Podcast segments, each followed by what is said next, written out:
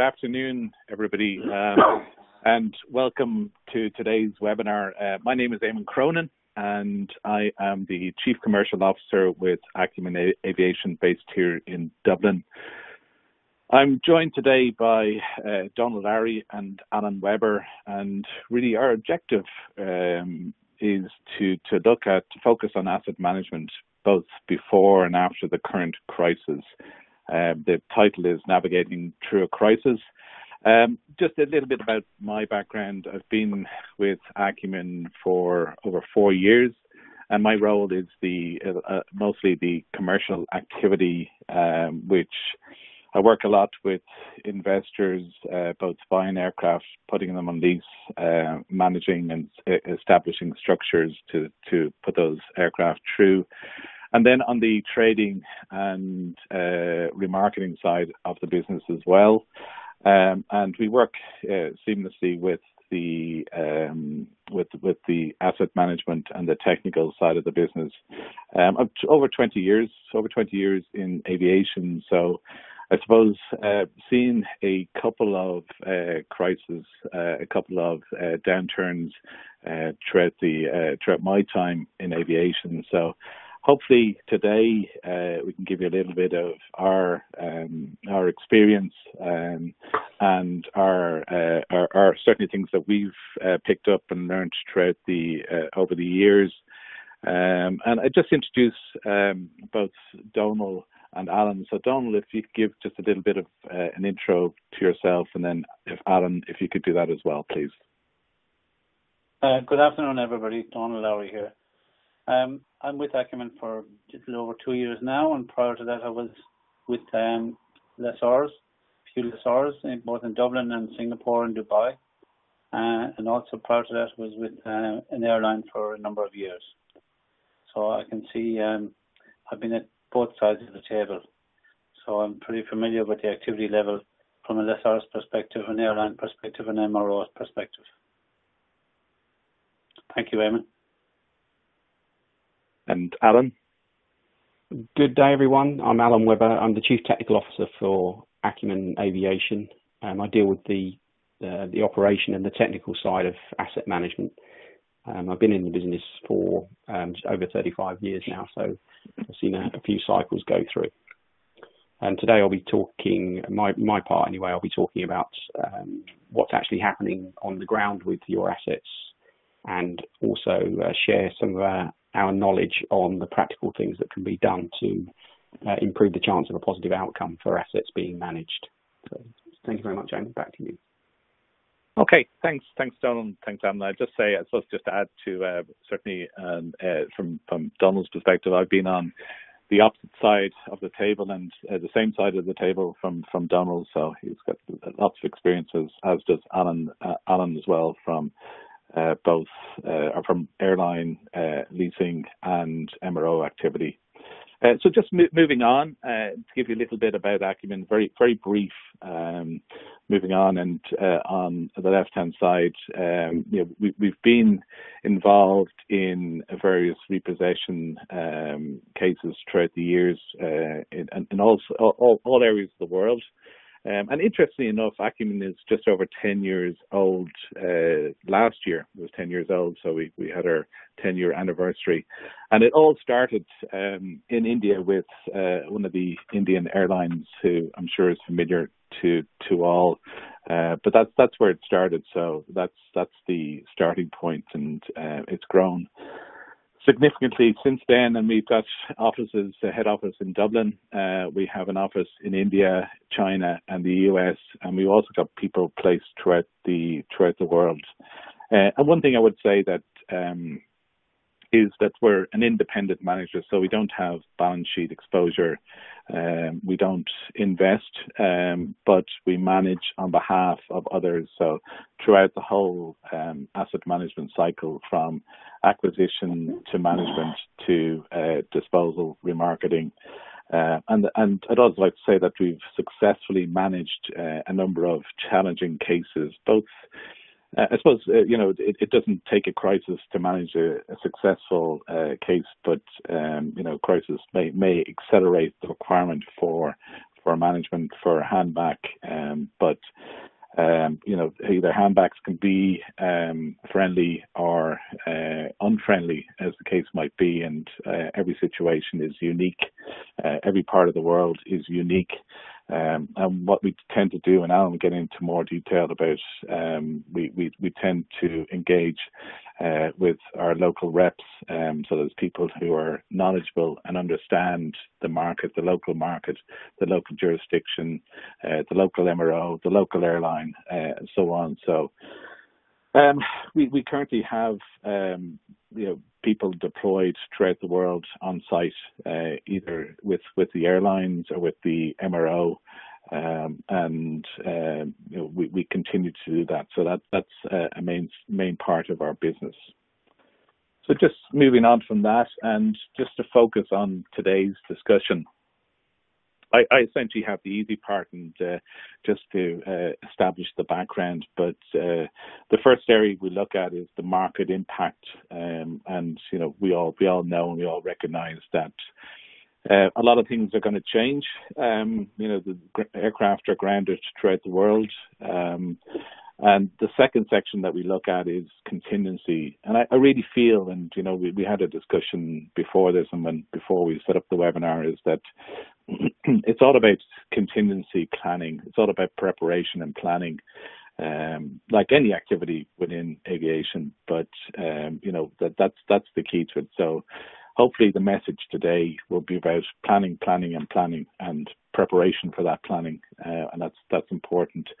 And finally, uh, we'll just touch on areas of remarketing, uh, because if you do uh, get your aircraft back, or you do take your aircraft back, and you want to move it on, you gotta you gotta get it somewhere else, and we we you know we have to recognise that a lot of the asset owners uh, are also levered, or they have loans um, on their aircraft or some kind of uh, some kind of debt attached to it. So, uh, whilst um, airlines may look for uh, forgiveness in today's market, um, there are knock-on impacts of that, and uh, there are loans and leverage behind that. So, that's an important consideration. So it's important that um, we look to protect the assets and to move them on so they're um, continuing to maximize their value.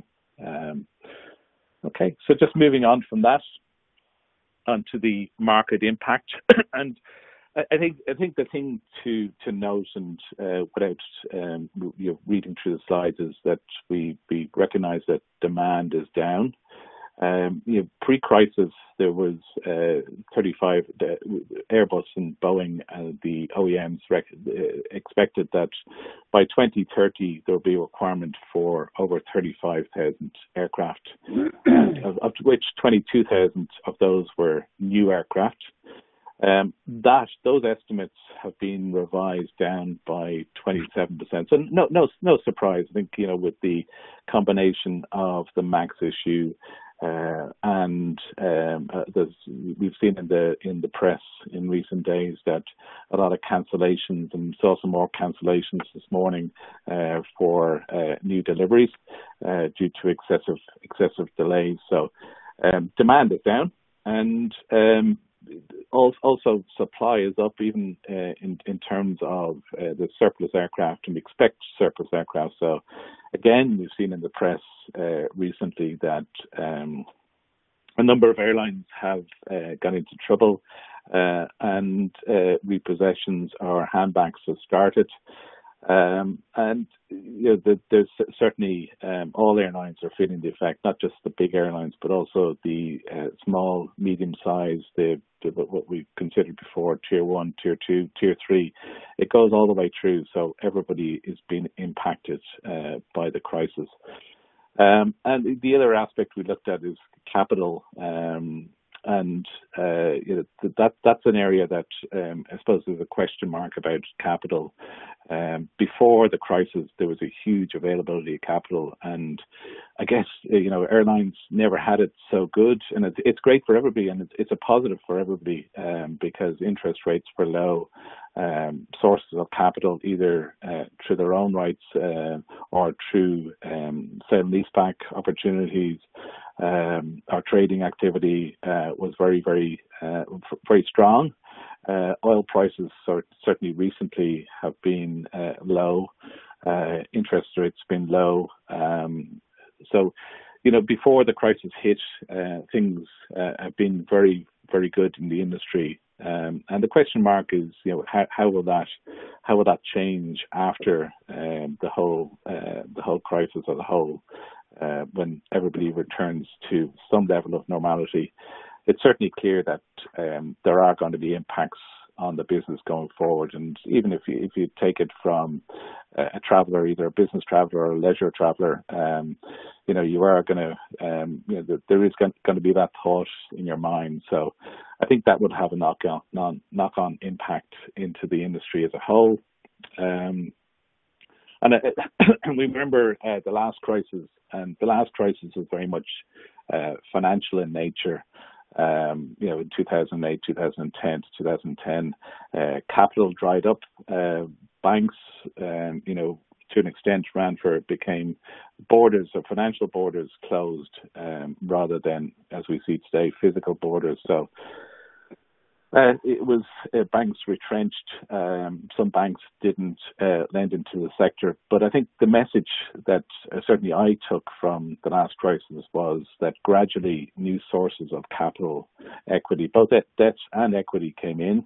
Uh, interest rates uh, remained low. these new sources filled the void, whether that was private equity or hedge funds um, or ABS products, but certainly um, you know, there was there was a solution uh, to a very uh, deep uh, and penetrating financial crisis before. So, hopefully, you know that that's that's you know for our industry, aviation industry, uh, that um, you know there's solutions there. Um, I think everyone is feeling the same uh, the same towards that, but uh, certainly there's a lot of uncertainty, which financial markets in particular don't necessarily like. Um, but uh, you know, we, we, we all hope, certainly hope that things will. Um, uh, we heard certainly hope that things will uh, certainly uh, improve over the uh, short term. Um, just uh, one, one, thing I'd like to talk about as well is the acumen. We have uh, on our team a number of um, appraisers, uh, and and one area that we, we, we have addressed and we have looked at is the impact, potential impact of the current crisis on uh, values of aircraft. Um, we, we, certainly before the crisis uh, it was difficult. Uh, pricing was toppy. Um, it's fair to say.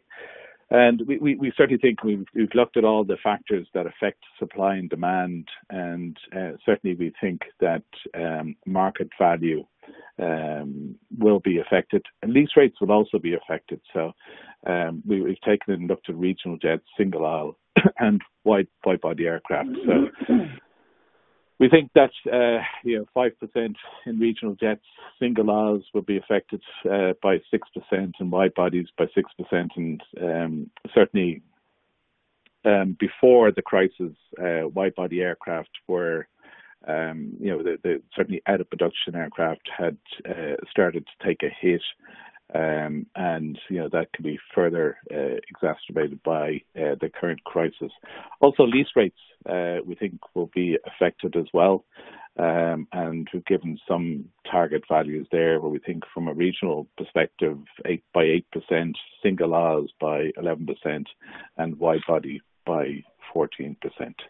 Um, just, just sorry, just should have mentioned at the start that uh, feel free to ask any questions, and it comes up in our chat here. And you know, if we have time, uh, we'll certainly address them as we go through the slides. And if if not, if it's a general question, we'll address it at the end, but are or following the webinar as well. So uh, feel free, and we'll be delighted to take any questions that you have.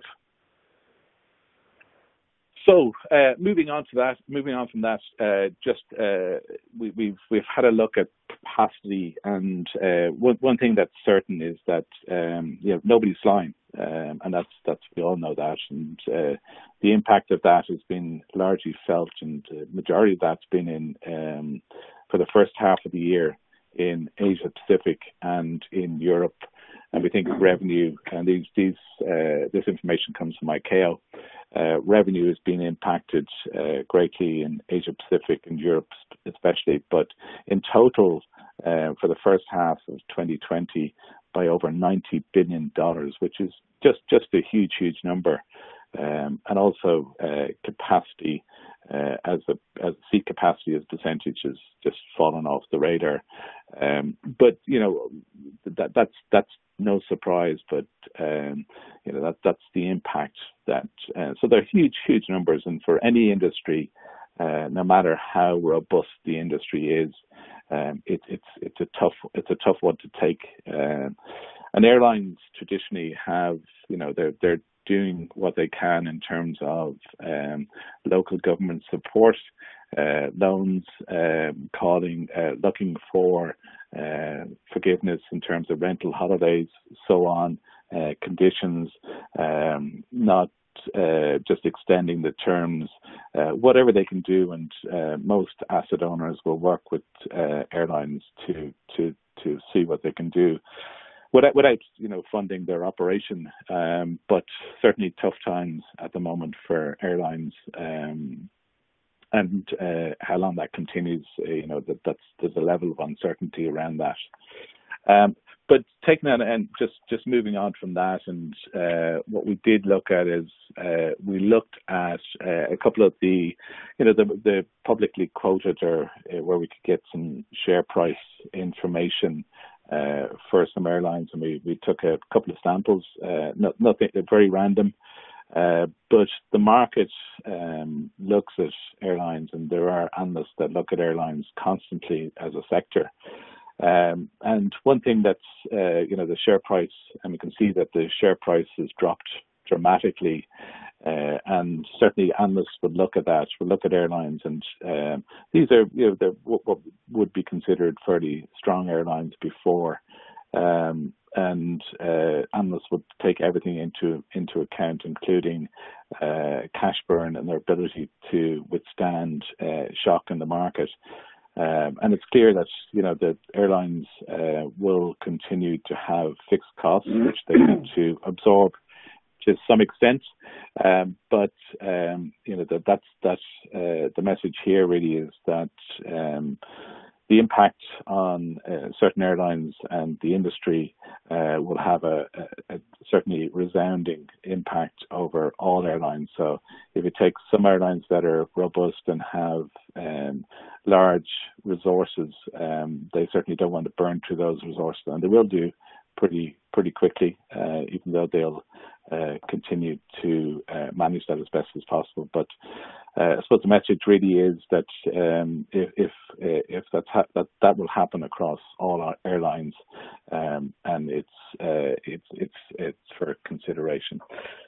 So really, with that in mind, I think you know the, the message from our point of view is that um, we need to, as an asset manager, uh, we need to plan. Uh, we need to be prepared uh, for whatever happens. Um, you know, with asset owners, they want to make sure you've got an expensive asset um, and a valuable asset, and you want to make sure it's a long life asset as well. So we take an average of 25 years. So it's a long life asset. We want to make sure that that's protected and managed throughout the the life cycle. So, with that in mind, uh, what I'll do is I'll hand you over to Donal, who's going to look at uh, contingency and preparation and uh, address some of the activities both before and current activities before the crisis and current activities. Um, so I'll hand you over to Donal. Thanks, Eamon.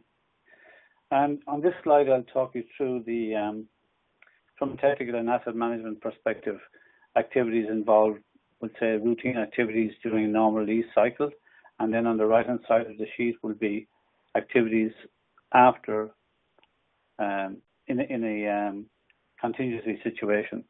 Now, we, none of us know what's the full outcome going to be from uh, COVID-19, but we do know it will involve um, early lease returns, repossessions, or maybe even extended parking where the aircraft may sit with the airline uh, on the ground with an arrangement with the lessor for a, period of time to be determined.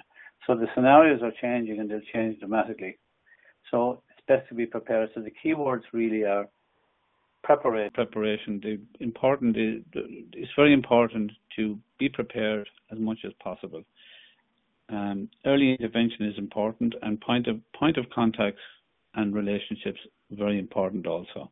On the left side of the screen is the normal activities during during a lease. You've got the lease management of the asset, you've the rent flow, you've the maintenance maintenance events, utilization reports normally are, are monthly, lease covenants being complied with. Be aware of the lease covenants are being complied with, and is insurance valid and reflects the agreed value the, of the aircraft.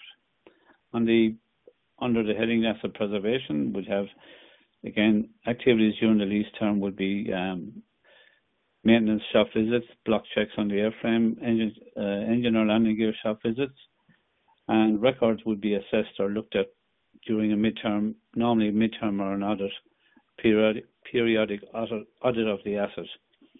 That can include a, look at back to birth on landing on uh, LLP disk sheets, but not a deep dive really during the lease term.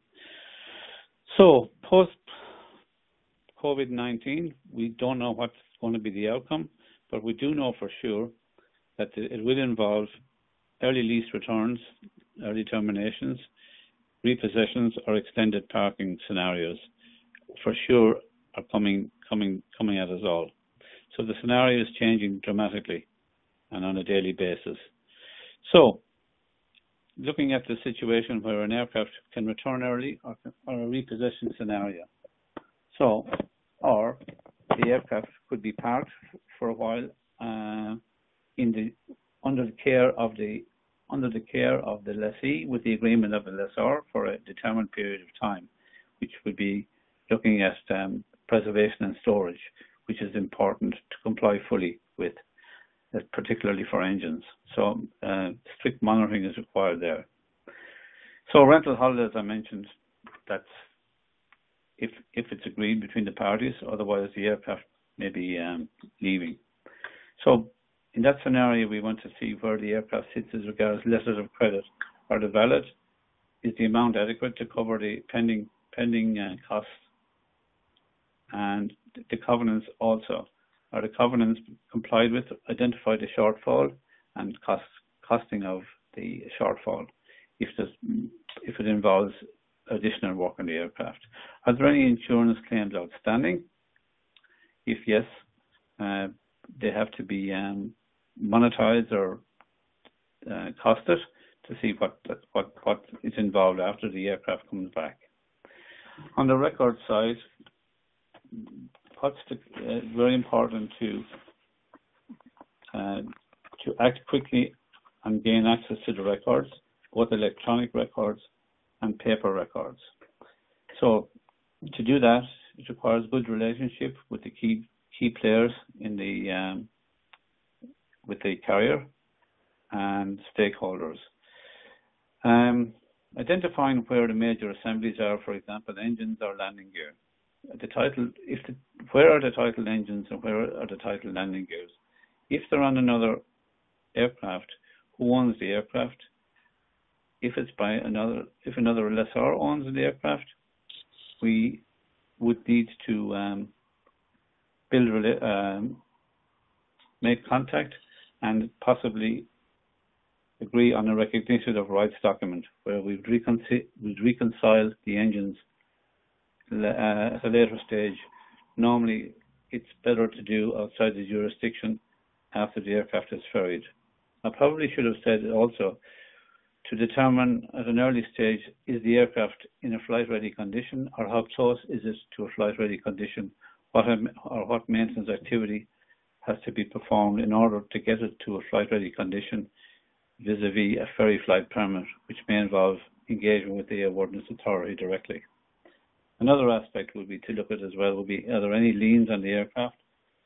Uh, are the fuel companies owed money? The airport authority or suppliers owed money, and that could affect the aircraft departing.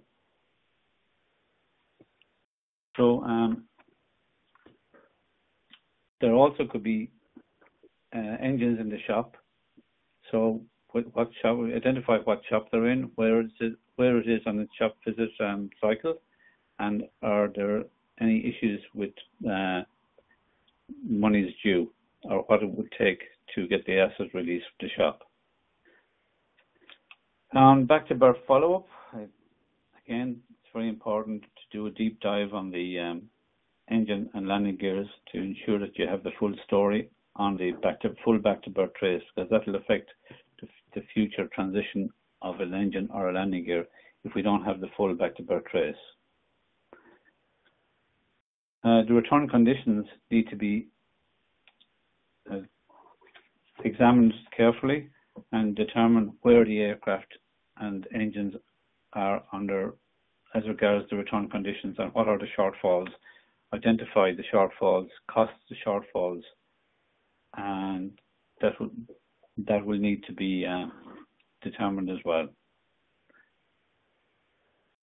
Um, so for that, for the return of the, for the um, what I'm trying to say, the skill set required, you need to have the right skill set to perform these activities for uh, either an early termination or a, um, a, a, repossession. So it's important that you have the right people that you can call on that have experience on the aircraft, aircraft type, and then, and, and along with that, it's also good if they have regional knowledge of the jurisdiction and are familiar. I can talk about it. There's a lot more involved, but I'm just giving you a top skim on the activities.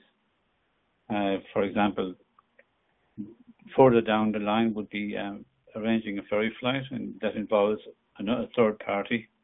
So that also has to be uh, organised.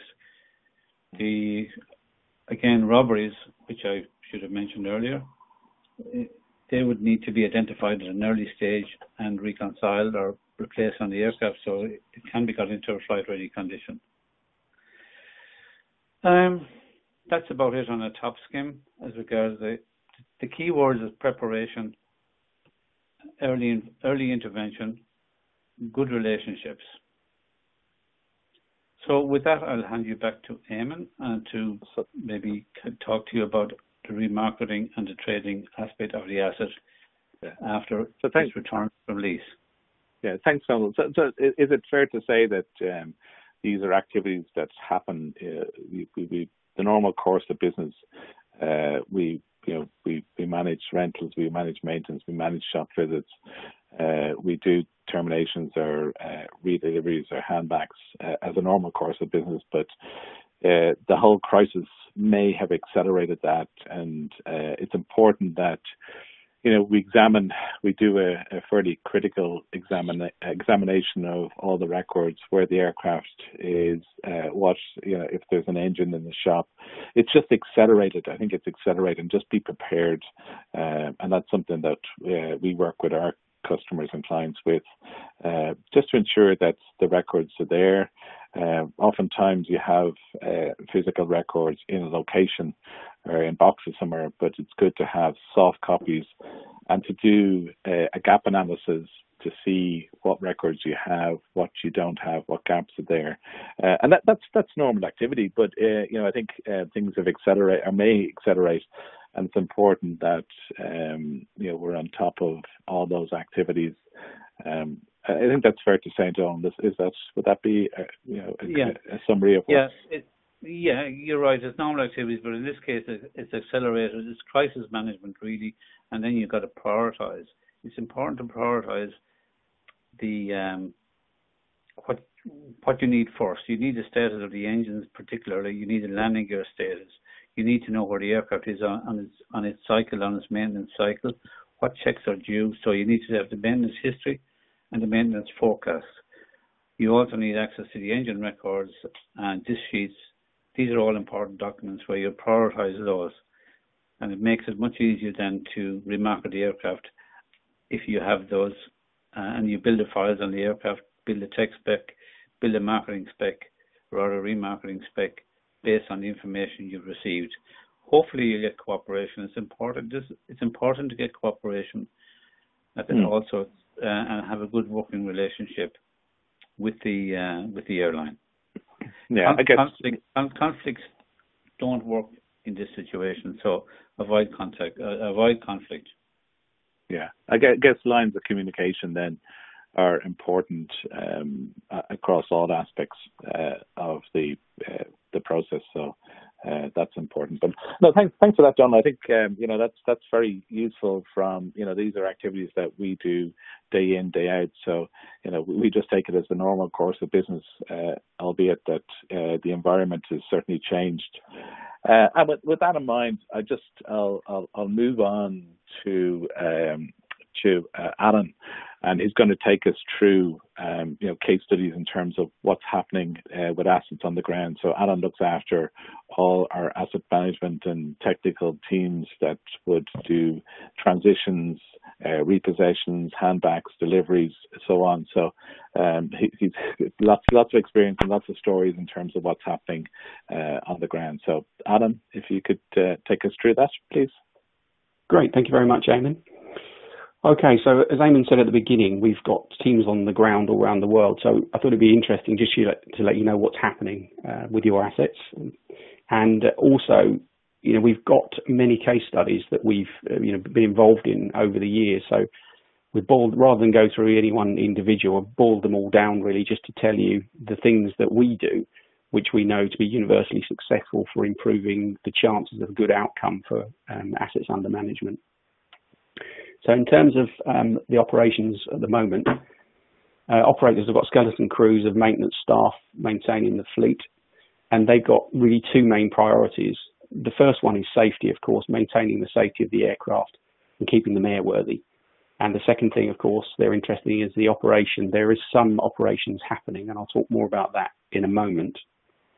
Um, now, the, the maintenance staff, of course, they do recognise that there are lease contracts in place. However, it's not at the forefront of their minds.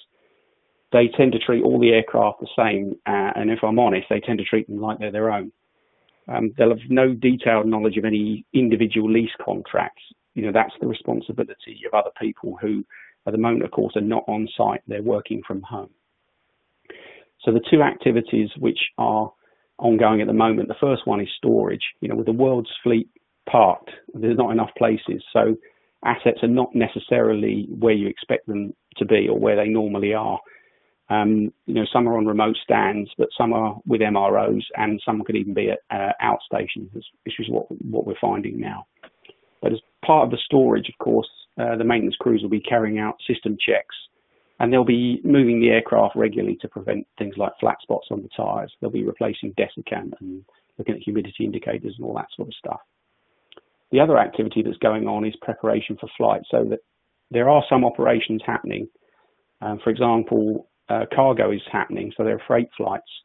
And in fact, some PAX aircraft are being used for freight as well, with the inherent uh, dangers of damage to seats and sidewall panels, etc. Um, there are repatriation flights uh, going on as well. Uh, certainly, some of the governments around the world have um, commissioned uh, flights for repatriation. And the other thing that's happening is uh, crew training, recurrent training. Uh, rather than using simulators, um, some operators are using um, operational aircraft to do that. Now, the system checks and the operations, of course, they, they either generate or they identify faults on the aircraft which need to be cleared by the maintenance engineers. And very often, faults are cleared by component changes. Um, sometimes uh, components are not in stock, uh, but more so in the current situation. You know, there's very little cash. A lot of the repair stations are closed, and there's uh, not much movement of uh, parts around the world. So to keep the operations running, it's perfectly normal practice to remove components from stored aircraft. You know, rather than reactivating a stored aircraft, which is a, quite a long process, to uh, take components off uh, stored aircraft and use them on on our serviceable aircraft. They're called component robberies because you're robbing you're robbing one aircraft to service another. It's perfectly normal, and there's a paperwork trail that that uh, goes along to reflect that.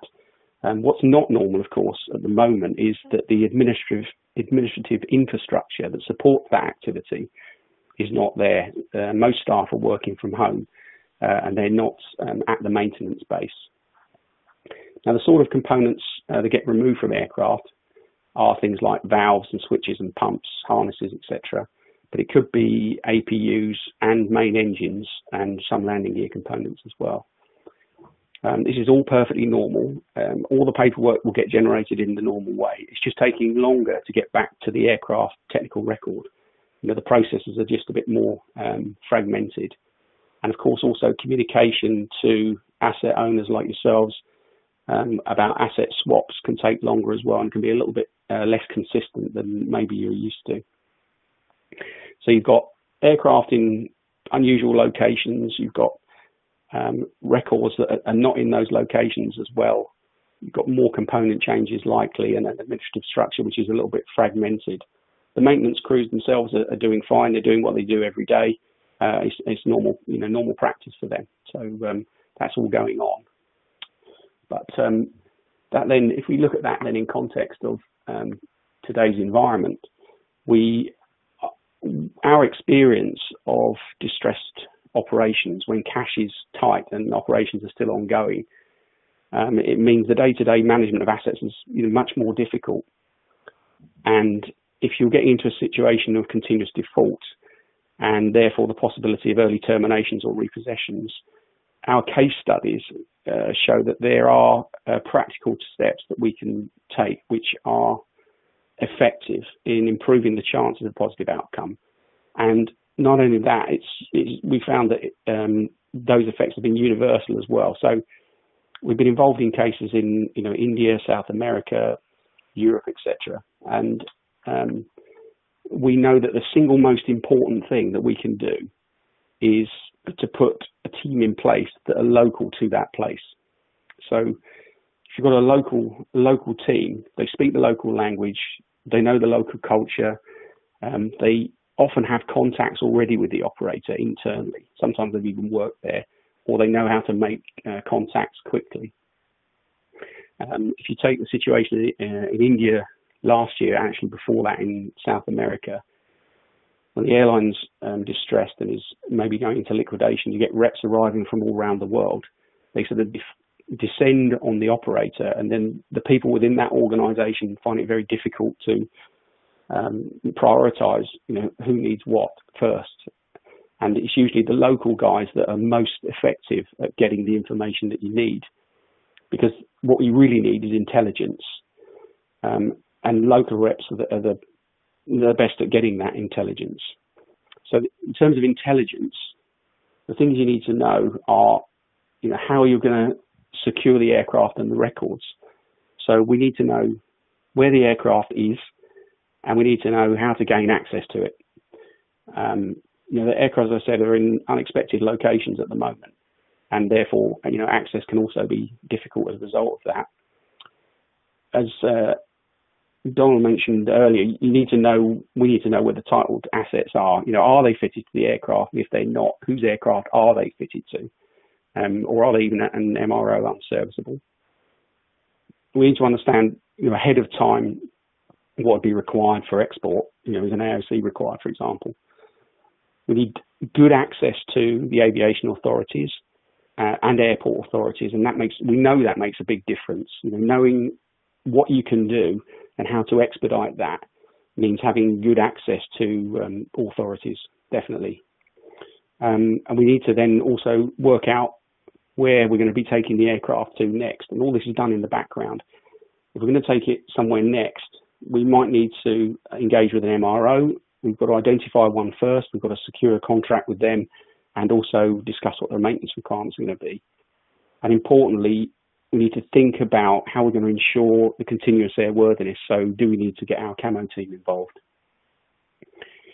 Now, we've also found that there are other you know, complicating factors around all that. We um, recently worked with an operator that came, became insolvent, but they were a subsidiary of a larger entity. So, under those circumstances, there are two sets of decision makers, and often the best ones to make the decisions are not necessarily the ones with the authority.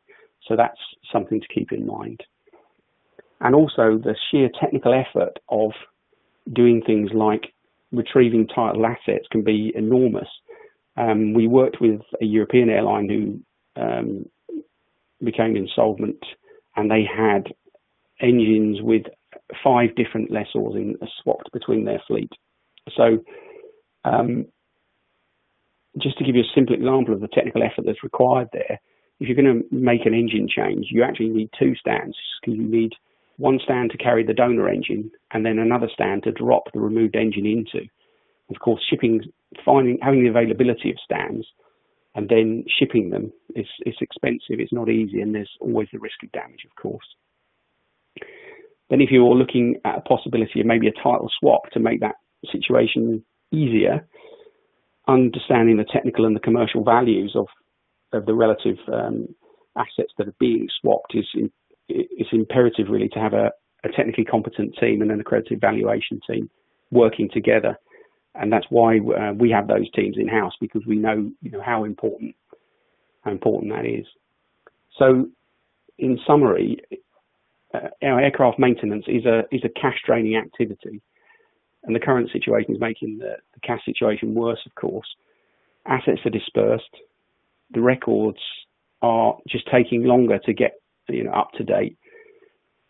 Um, need to understand where the titled assets are because they may have changed or the situation may be just unclear at the moment. And the things to put in place in advance are definitely have a local team on the ground and get them in early, someone who knows the culture, knows the language, and has got contacts. Um, and they can gather the intelligence that you need then to pre-plan for export, storage, continuous airworthiness, ease of repatriation of title assets, technical and financial risks, of swaps, um, MRO requirements, etc.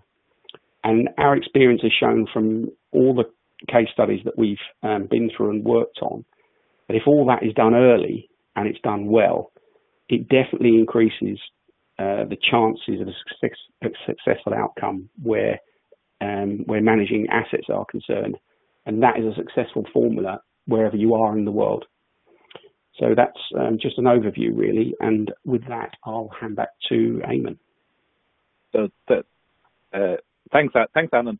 Um, so one thing, one question I have is just in terms of how, how do we manage? So how does Acumen? So you, you mentioned that uh, it's important to have local people, local knowledge, uh, local understanding. Uh, local intelligence, but how, how do we manage the situation? So, how, how are our teams or how are your teams engaged in the process and how does it all report in and coordinate?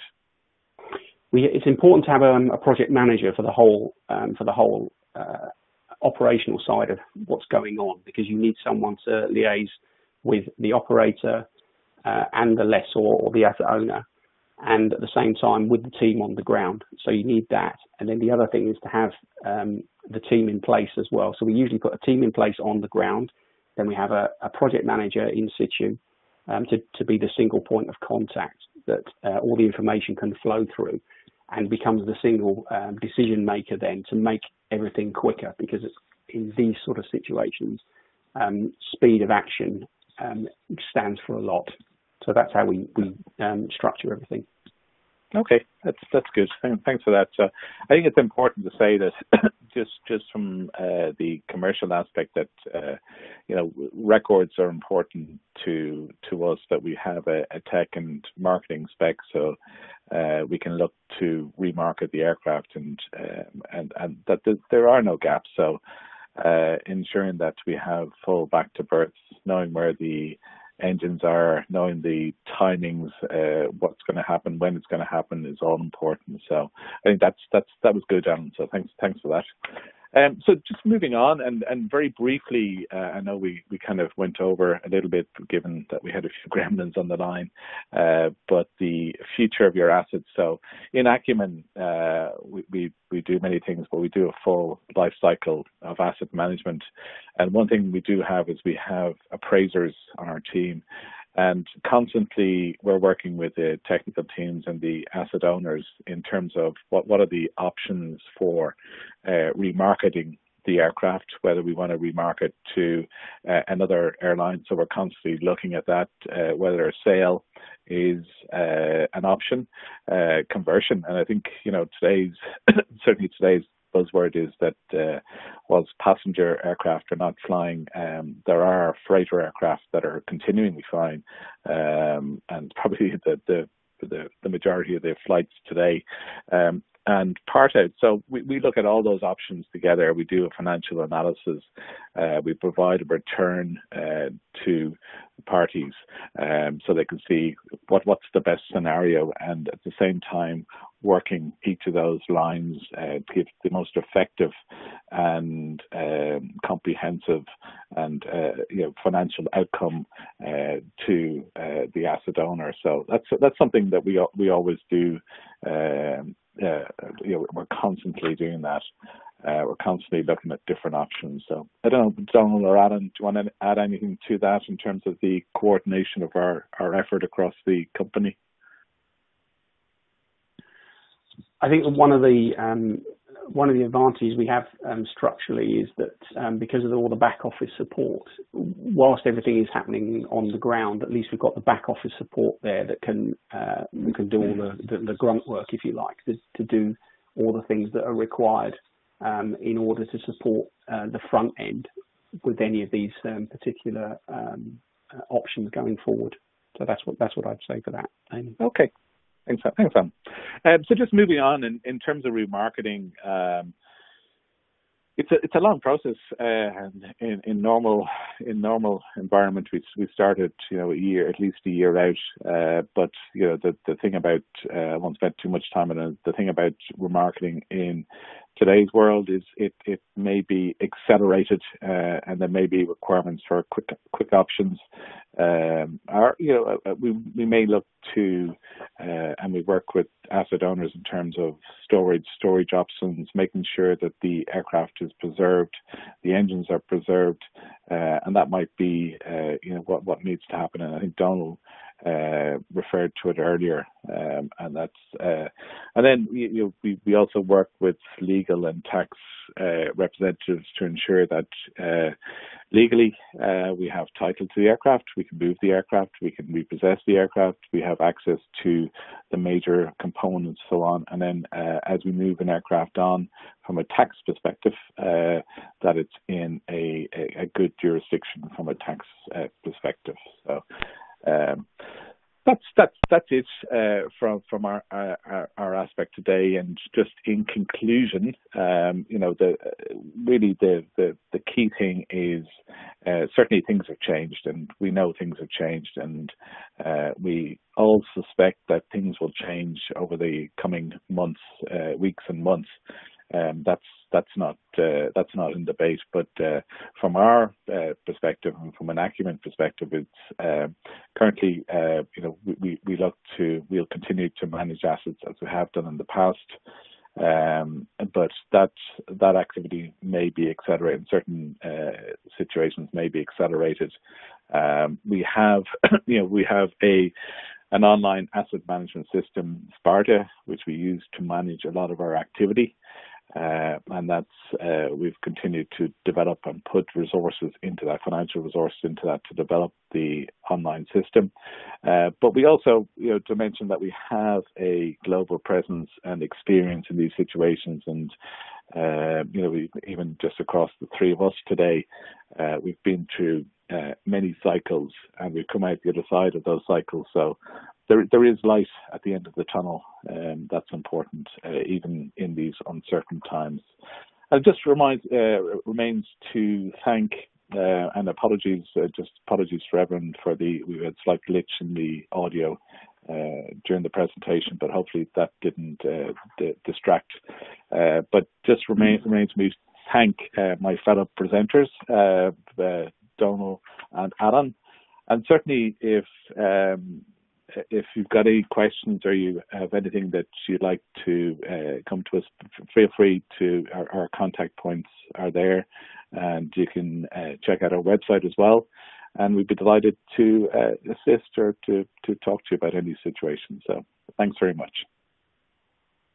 Thank you. Bye bye. Thanks. Bye.